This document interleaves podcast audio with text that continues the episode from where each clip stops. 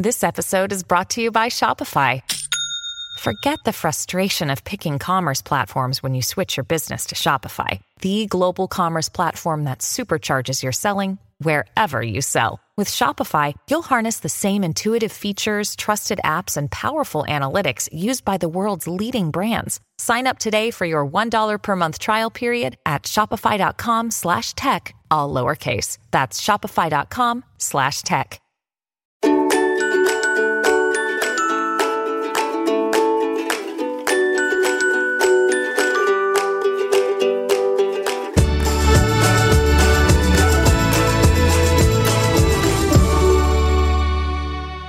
We're momming today with Marc Berkman, the CEO of the Organization for Social Media Safety. Marc, thanks for joining us. Marc's also a dad of two. He has a six and a 10 year old. And, you know, Marc, we were just saying Facebook very much in the news because um, internal research was leaked that its products like Instagram could be bad for kids and for teens and for their mental health. I think we all knew this as parents and as users but now we're being shown it in a very public way. Marc, you know, the, the parents really come in here because Facebook is not a parent. We might want them to act like a parent, but where are the parents? What do we do about this? Yeah, first of all, thank you so much for having me to talk about this important issue. It's really affecting all parents out there that, that have children of a certain age uh, and, and none of us grew up with it. So it's very confusing and concerning. And this news only kind of adds to levels of stress and guilt, especially after a year and a half of pandemic when all of our kids, even my own, uh, used far more screen time than, than is usual. Um, so, yeah, what, what can parents do? I mean, the first step here is realizing that social media can often be dangerous to our children. This evidence, uh, as you mentioned, what it, that particularly Instagram can be dangerous for the mental health of, of our teens. We all probably knew that intuitively, but this is another really solid data point that we have to look at and and accept. And in fact, it's Facebook's own data, um, and it's a strong piece of data. So so let's accept that.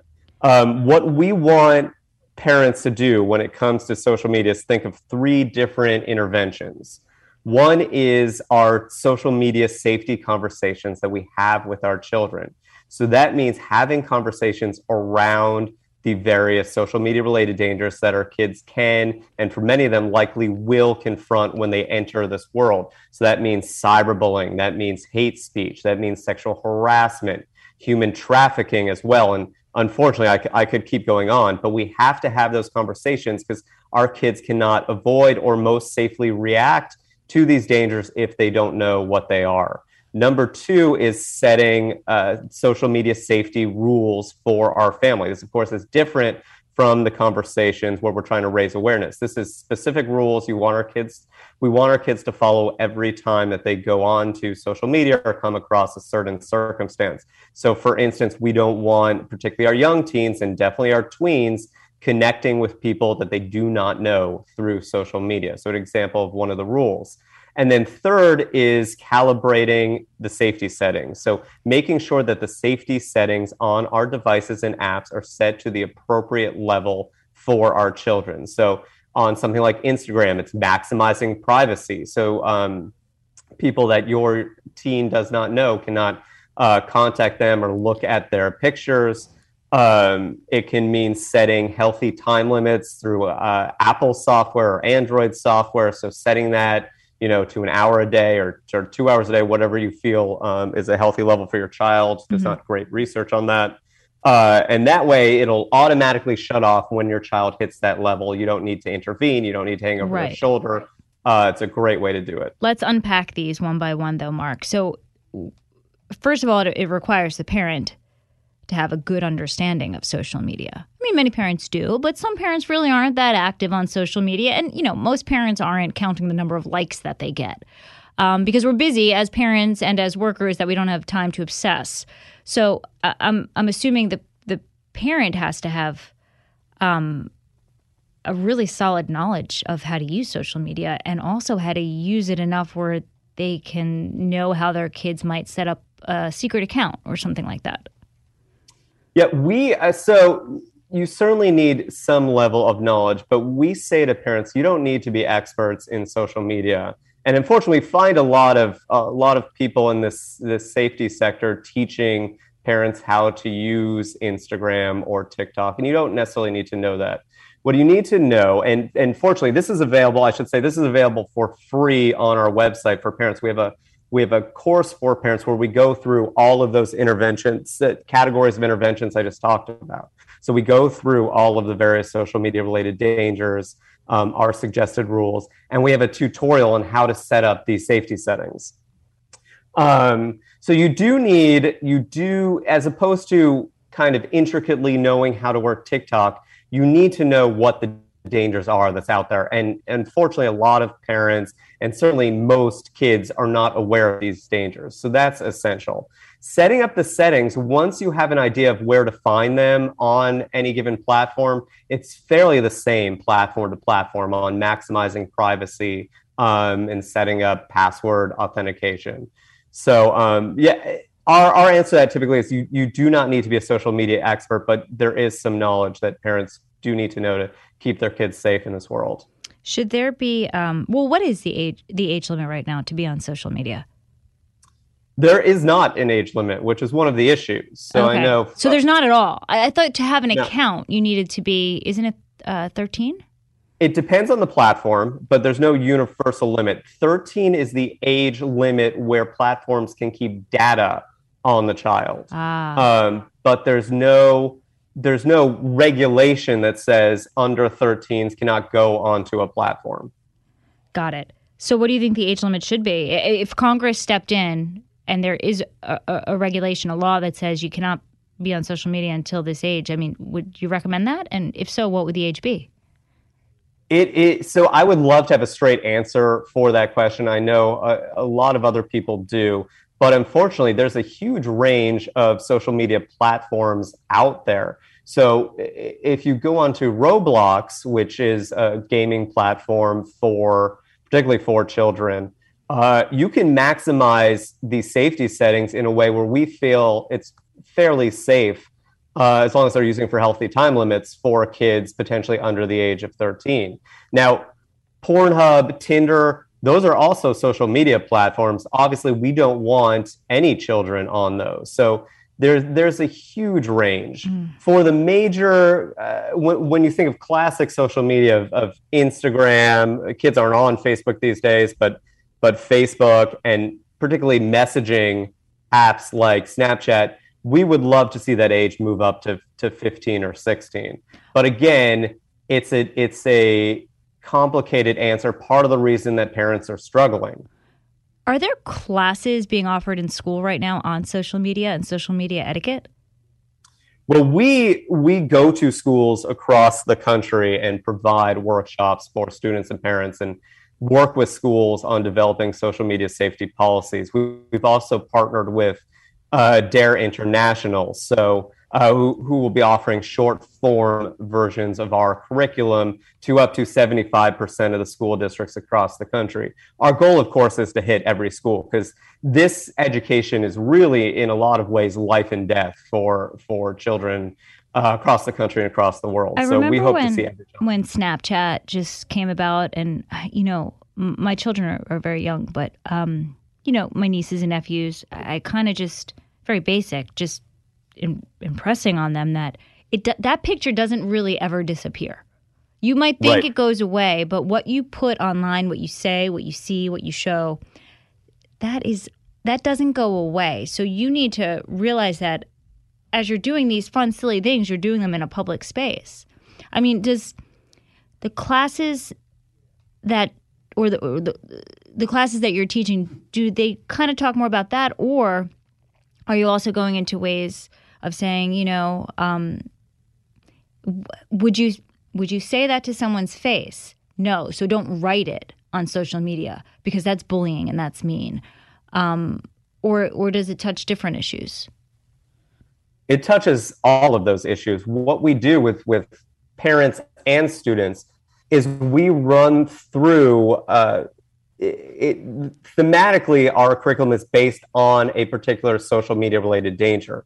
So when we cover an issue like sexting with with the older kids, um, we will talk about the the potential and often permanency of posts. When we talk about bullying, we will talk about even if you're messaging someone and talking about someone else, you have to assume that that other person uh, at some point is going to to see what you're writing. So so these little pieces of, of the of social media dynamics are scattered throughout our presentations. Yeah, there's so but within much. the context of each danger. Eh, There's so much, and then you know, okay, so you you gave me the the good terms. Thank you. The permanency, um, the bullying, and then the mental health. Eh, You know, I struggled with this one when we saw from the Facebook whistleblower that you know Facebook had information that teens' mental health was impacted by their you know pictures that they saw, body image issues, suicidal issues. But you know, I kind of thought I'm like, well, isn't social media n- now the new magazine? I mean, magazines got criticized for this too for promoting the perfect body. So in the, Yeah, so- that's where I'm failing to to truly understand how Instagram is at fault for this. So maybe you can explain that better. Sure. I, well, I, take I, for the moment, I would say take fault out of it and just I would just argue, you know, the simple fact that Instagram can cause mental health issues in young people. The comparison to magazines, I think, is very astute, and we we also talk about that um, when we educate on this. The difference is that when we had magazines as a kid, we were not looking at magazines for five to nine hours a day, and Ah. we're finding on average that uh, teens are on social media four to five hours a day, which is very concerning numbers. Um, so one, the time. Two, when we were looking at magazines, uh, which may have been airbrush or probably were airbrush back in the day, we were not looking uh, at, at again take that time, but we weren't looking at the volume of people back then, and we weren't looking at our peers, our classmates, our friends who curate photos and edit photos. So the the photos that they put up are from that best moment at the party, the the home run they got, the A they got. No one's putting up their failures. They're all putting up their best pictures with the camera held over their head. If they don't like it, they delete it, they get in a new pose, then they use Facetune to edit that up. So multiply that by five to nine hours a day with curated and edited photos of our classmates and our peers.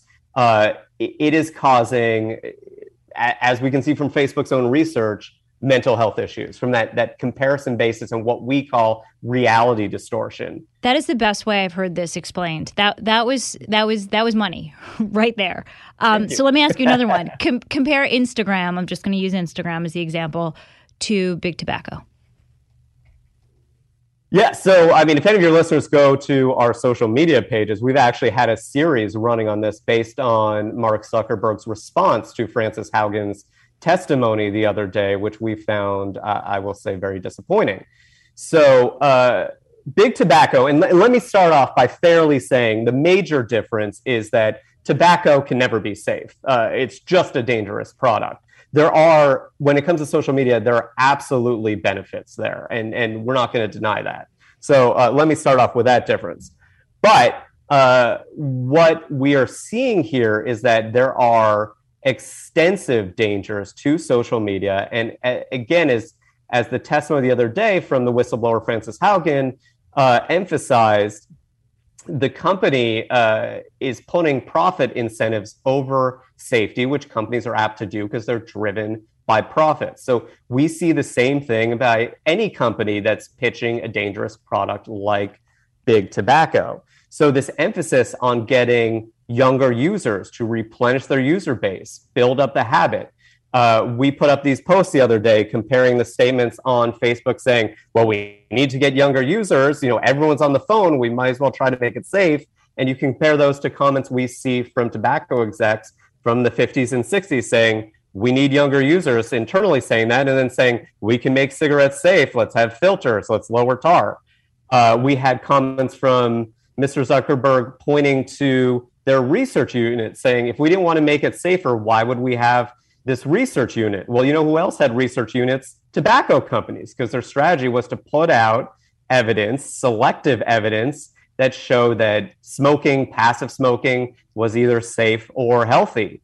Uh, Facebook hid this research. They hid it from the public. They hid it from organizations uh, like ourselves. This this evidence touched on teen suicide as well. We could have used this evidence. It potentially could have saved lives.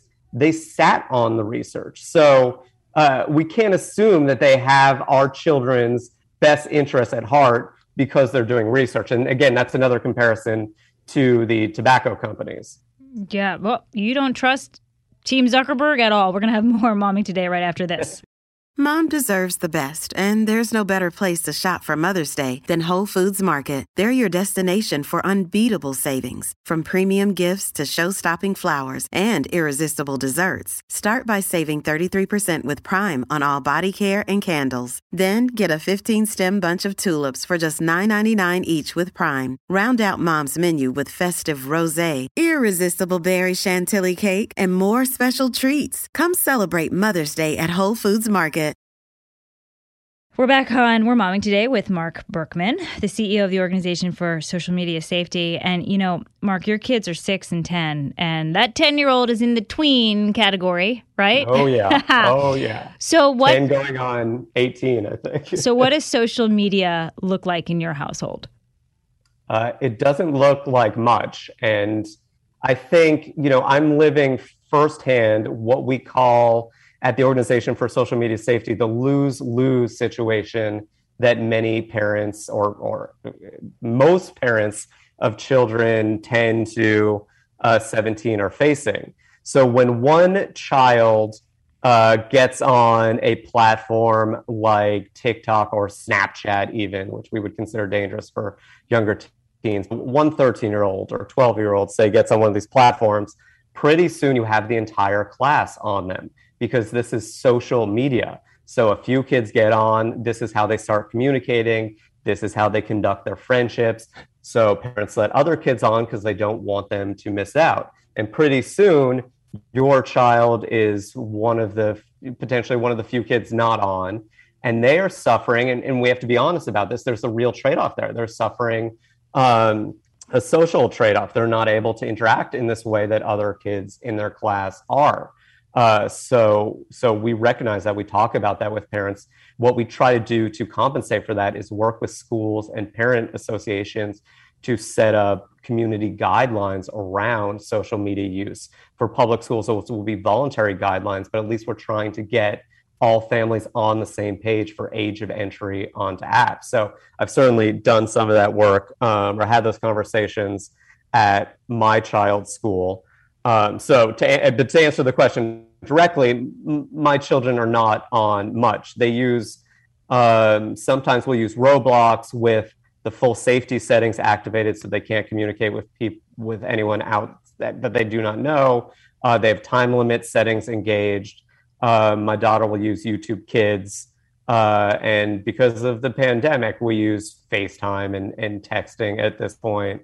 Um, but we have software uh, like Bark installed on our kids' phones, which will provide alerts uh, if any dangerous content or concerning content comes across those apps. Do they know you have all of this set up? Yeah, I mean, we absolutely recommend to parents if they're going to set up um, third party safety software like Bark that the children know because part of the protective measure here is the deterrent effect. So they're not going to type in anything that's dangerous or, or send anything that's dangerous because they know Bark is there. Um, also, if something comes up, uh, you're going to be in a catch 22 situation where you're going to have to show them you know anyways at some point. So yeah. uh, we tell parents it's better, uh, except in some very select circumstances, that they know that any safety software is on there. They certainly know the time limits are on there. And what time limits have done for our family, and we see this again and again with families that we work with, is it helps teach kids to self regulate their time. So they know we're not going to budge on the time limits. They know they have an hour a day to do uh, certain games or, or other things um, on the internet and then it shuts off and we don't have to get involved so they've become used to that and it's incredibly helpful what do you think the most dangerous social media app is That's an excellent question. I mean, each of them, as we see, has their own danger or combined dangers. The app we're probably most concerned about at the moment is Snapchat. Uh, Snapchat, and we talked about permanency already, and this idea of permanency. Snapchat gives the illusion that what you're sending will only be temporary because it, it, Snapchat, for those that don't know, you send messages to someone and the messages self delete after a certain amount of time. But of course, someone can take a screenshot or someone can film it with another phone uh, or take a picture with another phone, which happens a lot. Snapchat also has a huge issue with uh, substance abuse happening and, and, drug dealing. So, one of our board members uh, is Dr. Laura Berman. Uh, and a lot of your listeners may have seen this story in the national news. Dr. Berman is a nationally renowned uh, therapist. Her 16 year old son, Sammy, was at home during the pandemic, like all of our teens, and bored. And he went on Snapchat and he connected with a drug dealer. And by the way, the Organization for Social Media Safety in our tests, we could connect with a drug dealer in about three minutes. So oh it's very easy. what do you type in? Wait, how is it so easy? I don't know if I want to give full directions, but basically what they use uh, are emojis now. So they ah. basically are communicating in code and you can find these drug dealers uh, very uh, you could find them within seconds connecting with one might take a minute or two um, but then they you connect with them they send you a full drug menu of choices. So sammy got this drug menu. We've gotten drug menus um, from dealers very easily. And he ordered some xanax and they delivered it to his house just like ordering a pizza. And uh, unfortunately this the convenience and this growth of drug dealing through social media is also occurring at a time when fentanyl and opioid use is exploding. So what dealers are doing is they're taking drugs like Xanax and Percocet and Vicodin that certainly in some cases they can be lethal, but most often you don't consider them lethal and they're poisoning those drugs with fentanyl because it makes them more addictive and they're creating repeat customers. Unfortunately, fentanyl is incredibly lethal at very small doses. So tragically, Sammy's Xanax was contaminated, poisoned with fentanyl, and he and he passed away. So Dr. Berman's joined our board, and we've been trying to get Snapchat to instill common sense reforms that might protect against this exploding danger, and they uh, have refused thus far. What is their argument? It's a good question. Oh, you don't I mean, we, we, don't get a good argument. I, and this, they, I'm, I'm so I'm so angry for you right now. And I'm scared yeah. as a parent. And the first question I asked you was, well, how do parents know that they're up to speed enough to prevent this stuff from happening? I'm sorry, Marc. I would never know that drug deals could happen via emoji on social media. That's just something I don't know until you telling me right now.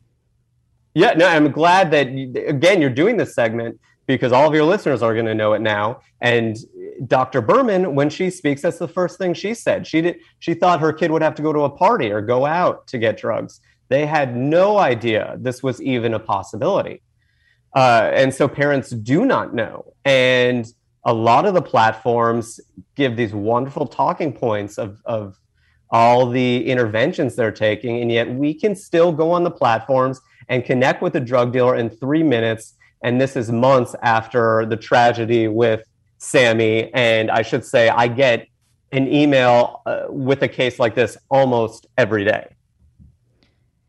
Marc, we're going to have to leave it there. Um, I do want to get Dr. Berman on the podcast to talk more about this. Yes, I happy to connect you this with is, uh, with her. Wow. And then it just goes back to the same question, like what what can be done to to saw to to monitor to police all of this. It's there's online social media. It's it's good and it's evil at the same time. It really is. Yes. All right. Thanks, Marc. Thank you for having me. What can they do though? Like, what do you expect? Uh, we're offline now. What what do you expect them to do?